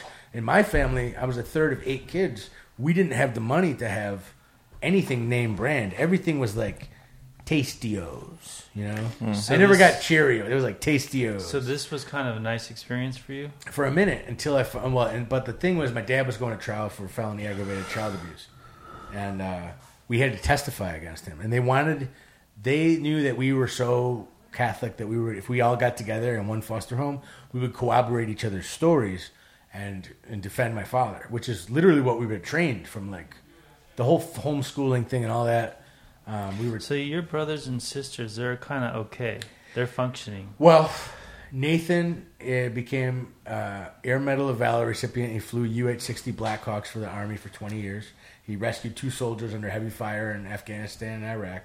And then he went to live upstate Ontario and he raises ducks and drinks himself to death. He's super bipolar, PTSD, became a giant gummy bear, lost his fucking mind. My brother David, sweetheart, became a professor at Viterbo University, ran for La Crosse City Council, teaches like poetry and like has a brewery on the farm at uh, in Ettrick, Wisconsin. He's starting a brewery. It's like half built. He has hops. He has uh, a couple acres of hop yards. Sister Havila has the number one, number two tour company in Paris. It's called Blue Fox Travels, and she started her own like Starline tours, but in Paris. And this is interesting. She started it on um, pregnant with her husband JP. He was a bio biological engineer, and there was just no work. So they bought ten bicycles, and Havila has like has pipes she can sing. So while she's pregnant, she would stand outside Notre Dame and sing Ave Maria, and American tourists would throw her like fifty euros and twenty euros and shit. And she was making like three, four hundred dollars a day just singing like Ave Maria. Did she sing in the church when she was outside? Yeah, she did. She did sing, and that's the thing about being homeschooled and not being allowed to watch television. We weren't allowed to watch television or have Ninja Turtles or comic books or anything that was like not parental guidance. So we grew up like forbidden shit. And when I got to go to foster care, I got to drink and watch Baywatch, and I was sold on Hollywood immediately. That's how I mm. ran away. I drank the Everclear, put it in the orange juice. Brother Dave and I smoked a joint, and we were like, dude, like we're all separated. They put Nathan in another place, Peter and Joe are in another place, Havila and Jubilee are in another place. Are you youngest or oldest? Middle what? middle of eight. So, Well, you only mentioned four there. You don't have to mention so them it's, all. it's but Nathan, David, Jonathan, Havila, Peter, Joseph, Jubilee, and Galadriel. so a lot of them are uh, kind of okay. They're all okay except Peter and Nathan. And and you. you. No, I'm okay. Relative to like a kid in Darfur, Africa, some war torn soldier. Right, right, Bro. right, right, right. So I, I would have like flashbacks from the Kids on Skid Row that are doing bad too. yeah. yeah, no, but I think about those little United Nations kids with like yeah. one They, foot they're in the AK forty seven, still uh, no shoes, hungry. yeah, periscope. barefoot, like you know, the little crow behind them waiting Rough. for them to pass out. That's not all of Africa though. No, but there's some of that shit going No. on. Not just in Africa. South Africa's wealthy. Asia, Other, other countries too. North yeah. Korea. I mean China, North Korea, India. India. They've got this system called the caste system, where they're forbidden to uh, offer alms, you know, to help the poor, because they think that it prevents them from ascending to the next karmatic level. They think if you're born poor, it's part of your karma. You have to live that way until you get to the next life. and they believe in reincarnation too, don't Indians? Yeah, all kind of stuff. There's many different types of like Hindu, Yeah. Krishna, Voodoo, you know, Do they have hell? Vishnu. I don't know. They probably all have a version of it. Because another thing about religion, like it's all, it's all the same with like different. See, I, I'm not sure. Are you sure about that? Because Hindu, do Muslims have hell? Yeah, they have a Is it type just of hell. us? They have a type of hell. Yeah. No, I'm saying they all have probably a, a, You think they have a word for yeah, a version of what we were told hell is. So I studied Islam for a good four months with my buddy Omar in uh, Portland, Oregon, in 1999, and um, that's a whole other story. But anyway, 20 this, something years ago. the spiritual experience. Yeah, yeah, yeah. Omar El Wafai, who changed his name to Omar Hani. And You moved keep to- saying all these people's names on this shit. it's the real people. Yeah, in case you ever hear. Yeah, I guess. he'd be like, "Man, shout out! What did you?" there he goes. He's a good guy. Remember That's the how he IOS? sounds like that. Put the iOS update Yeah. on it. Yeah. so my two spiritual so experiences: you've been, um, so angels. since you were 13, you started going. drinking. Oh, but that was a different kind of spiritual experience. It was that was my first introduction to this spirit realm of like you know when i drank there was no pain anymore and there was no fear and there was no doubt i was for the first time in my life i was present i was really present and there was that sugary spirit Isn't it remember- wonderful? do you remember your first i do I don't remember my first drink, but I remember like my first marijuana highs. Yeah. My first psychedelic trips. there was it was like a romance when i drank there was a romance to it i wasn't alone i did i was validated by this spirit of alcohol hmm. it was so in the catholic church Not they alone. talk about the I'm three still alone, dude. That's the thing. I'm like God, like, but you have to work to get God in here. Yeah It's not like a drink or a whatever it is. we've got to remove all the stuff that prevents him from accessing us Anyway, I'm sorry. I keep interrupting you, and I feel like this story could it could be a long one. So Oh, no. let's let's get to it. Let's get to yeah this. yeah i was going to get into the possession diabolic op- suggestion oppression possession but uh Because That's what, a- we've been going for An hour. so i was in la just County. one hour. Or I- no, we're about to go on two. I had lost. Uh, I had lost everything. Uh, my girl was out giving crying blowjobs to puppet. I Wait, was. when is this? Now we're so we're we fast jumped- forwarding to my after my introduction to homelessness. Okay, let me ask you a couple questions. I got to fill in some blanks here. So you first had alcohol in the boys' home, and were you continually drinking after that, or did you just I get it was as much as I could steal because I was underage. So very few people, good old Bible Belt uh, Wisconsinites, except hunters, uh, were they were not buying a 13 year old alcohol. So you were You could- going for it though. You were trying to get. yeah, it I was trying to get that. then. I want. I chased that spiritual romance. Yeah, that's when it hit me too. Thirteen. That's I the knew first right time. away. You, I knew right away within a week that I was a drug addict. I'm Mm. like, fuck, I, I can. It was obvious. I didn't know Yeah, I a didn't that it couple know weeks bad. or a couple months, whatever it was. Like, huh? I didn't know that it was bad because the people I was drinking with were like abused Oh, I saw my family. foster kids. So we were all like kids who were taken away from our parents. Yeah. We're all very troubled kids. You know, Were you some drinking kids had- together, or you just hiding? yeah, we would drink. We would huff Glade. We would eat Adderall. We we not Adderall. What did they have? Um, Ritalin? Ritalin. Yeah, Ritalin. That's right. And uh, you know, Nirvana was out. Tupac was out. Biggie was out. There was like it was just this weird. You world. were in a foster home in the 90s? yeah. What year were you born? I was born in '81, Oh, okay, that makes Yeah. sense. Yeah. And uh, so yeah, I, I I remember drinking by myself, and uh, invited my brother Dave over, and we split like the rest of this bottle of Everclear, and we're plowed. And Candy went to bed. Candy and Leroy Beck. They're all asleep, and uh, petting this fat cat, and this show came on, and it was her Baywatch show. And I remember after Baywatch, I had seen first time I had seen like television with bouncing, full-breasted women and uh, outfits and uh, and palm trees in the city, and like they had cute little problems in Baywatch. They had like heroes and villains, and they were like cute little PG villains that were like, "Oh, don't do it, Billy!" And then they would rescue this. People were drowning, and then there was like it was just drama. And I came from like a fucking. So severe- what was the spiritual experience? So I got on a Greyhound bus with this Amish kid on Rumspringa, and I, I was heading towards Hollywood. I stopped off in Prescott, Arizona, um, got caught shoplifting. Uh, so I was trying to visit my brother Nathan. And ended up spending uh, from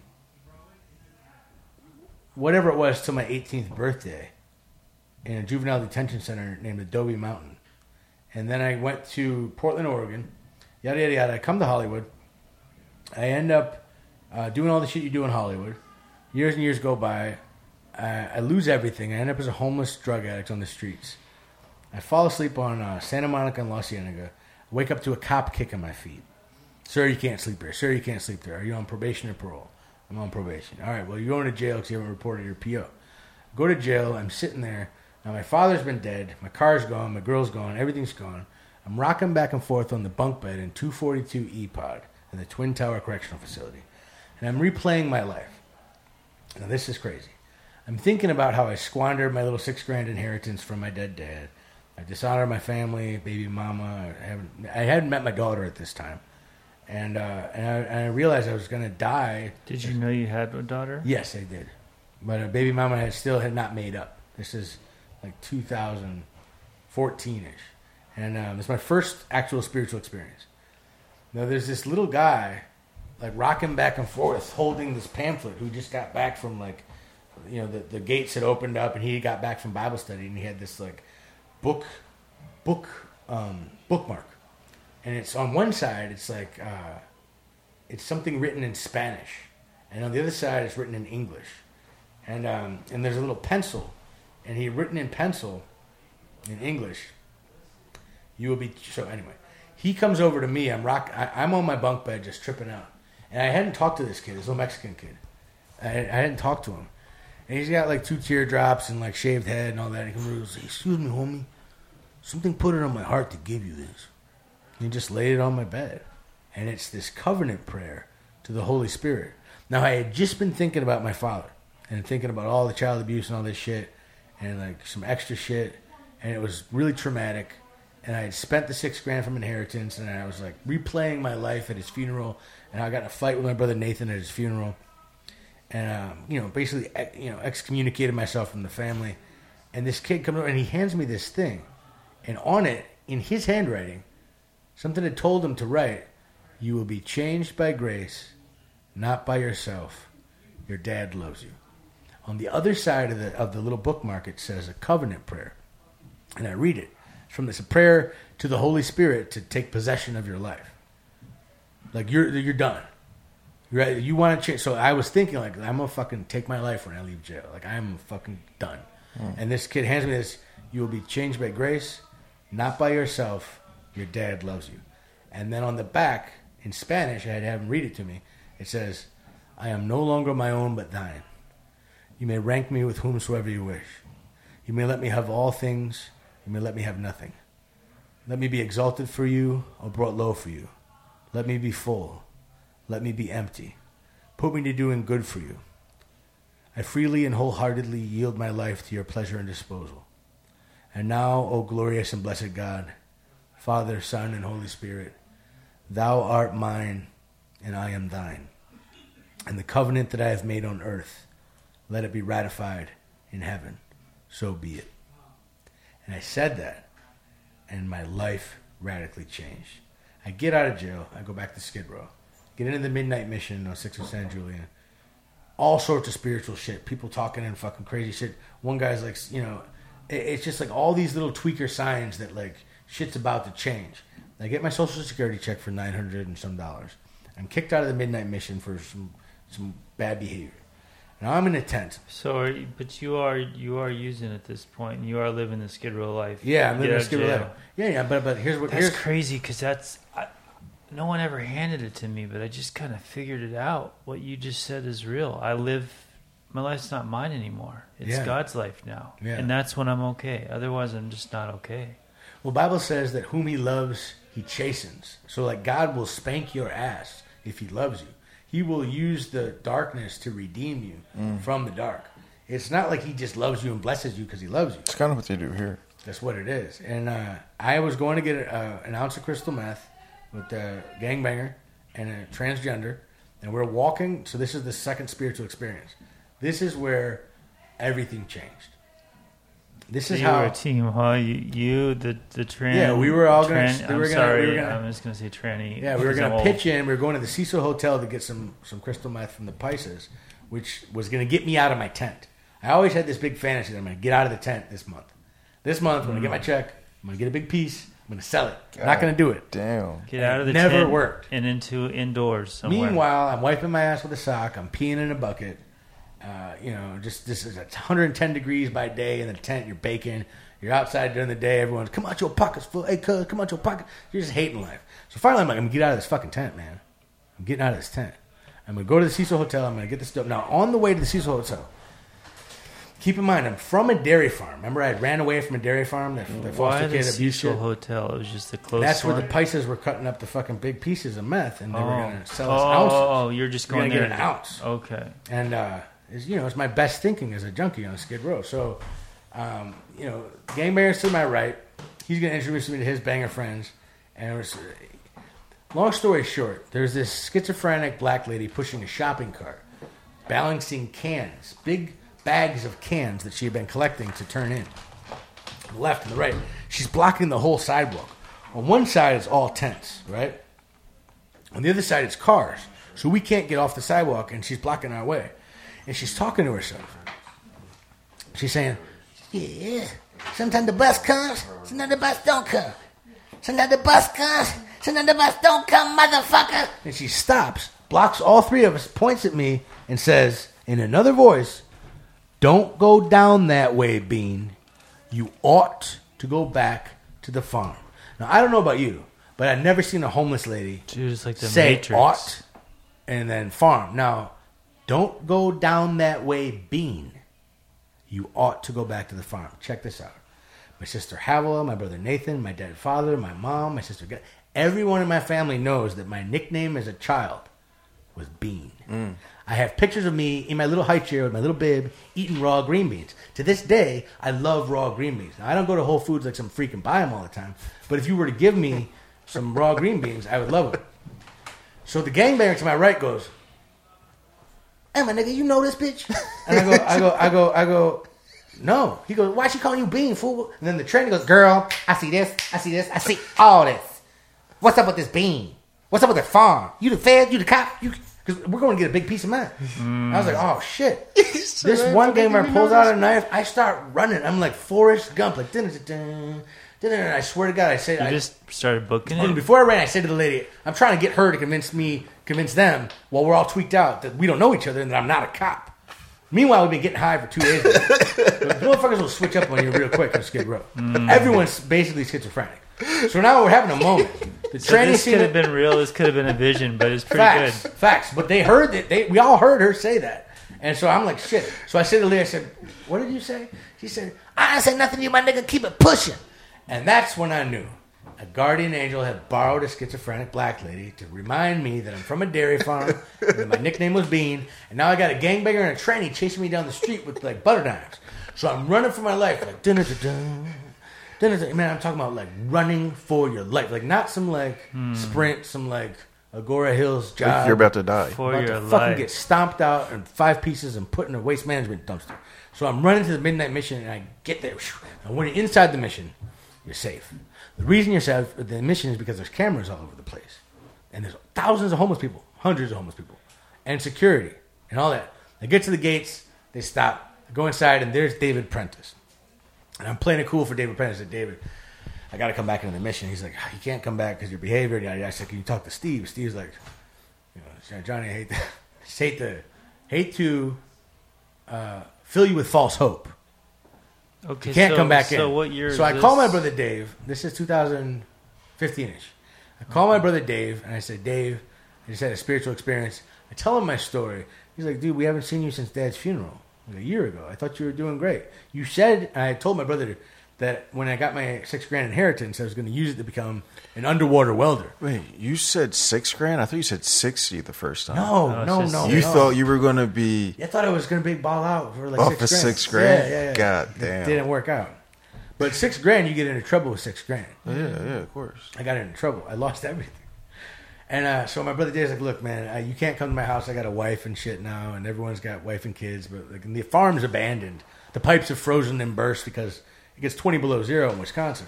So he says, you can come back to the farm and get sober. And I and you know something put it in my heart to fucking obey. And here's what happened: I get back to the farm. He buys me all this peanut butter.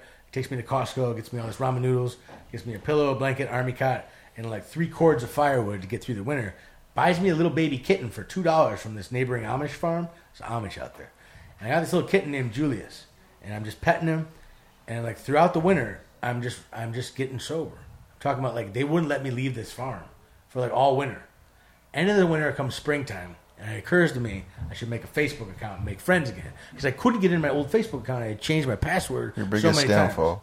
times. I swear to God. Now check this out. I add like three friends that I know from that anonymous program that are in Los Angeles, and then Facebook suggests to me that I may know Danielle Nepes. And I'm like, shit, yeah, I know Danielle Nepes. It's been a couple years. I said, hey, Danielle, how you doing? She hits me back in two seconds. Now she's like, guess what? I got this guy. We're opening five treatment centers. How you been? I was like, I'm just coming off Skid Row. I got a little fat cat named Julius. Listening to the gospel. She's like, I love Jesus. I know this guy named the Prophet. You got to come out here. I was like, I got no money. She's like, I'm taking you up to a mansion in Montecito. I was like, what? She's like, can you help me write this script called Benjamin's Hillside? I was like, all right, whatever. Just get me the fuck off this farm. She literally flies me out to Montecito. This is like 2016, 17, whatever. I end up going up to Montecito and it's called Here Hira Health. And it's like models and shit, and they're like scholarshiping people, and it was just Montecito's like above Malibu. Dude, it was that. like fucking Oprah's houses down the street. And I go from Skid Row to an abandoned dairy farm, a little fat cat named Julius, and the Gospels. And I literally was making tacos. And this, and this, making tacos at Taco John's at that time. I got a job, eight fifty an hour. Swear to God, life was fucked. Within like two months, I meet my daughter. I'm what do making you up a mean? baby What do you mama. mean life's fucked? At On least the you're farm. not on a farm in Wisconsin. No, no, he was No, saying no, I'm saying uh, when he was when there. I was on in, in Wisconsin, there was no Oh. opportunity. Oh, There was no he was getting eight fifty an hour. yeah making Yeah, tacos. you're Living yeah. on making tacos. You probably bando eat a few tacos. You got a little money yeah, a coming little in. money, you know, a Fat little cat named Julius. But I'm dying, bro. There's no recovery. I, I had, uh, Yeah. Now I had just a small spiritual awakening. Now because I listened to the schizophrenic black lady or hallucination therein, I got sober, and uh, because I got sober, I, I sought Christ. And because I sought Christ, He sent me the Holy Spirit. Now I can. I, have my daughters in my life, and for better or worse, like I'm making up a baby mama over the course of several years, and now it's like this newfound freedom that I'm finding is like awakening my desire to like give back to others. That's the next step for me. It's like I want to be a real motherfucker that people can depend on. You know, I don't just want to be some guy that tells sad stories. I want to be like the light in the darkness instead of this darkness always looking for light. Because for most of my life, I blamed everybody else. Whether it was my father, You helped me. care. Oh my god, you helped me, man. I love this podcast, bro. This is a good one, but I think I think we we should Yeah, All right. go. You know. it was real, guys. Yeah, yeah, yeah. Uh, thanks, man. It was great. I enjoyed it. I'm gonna Hope listen to everybody it. has fun. Stay Yeah. sober. Yeah, Pat, stay home. We got it. Jesus Christ is a personal experience. All you gotta do is read His words. All right. Love you. Bye. So what do I do now? Just hit. Oh, ah, The red one? I wonder if any of that's usable. Yeah, I mean.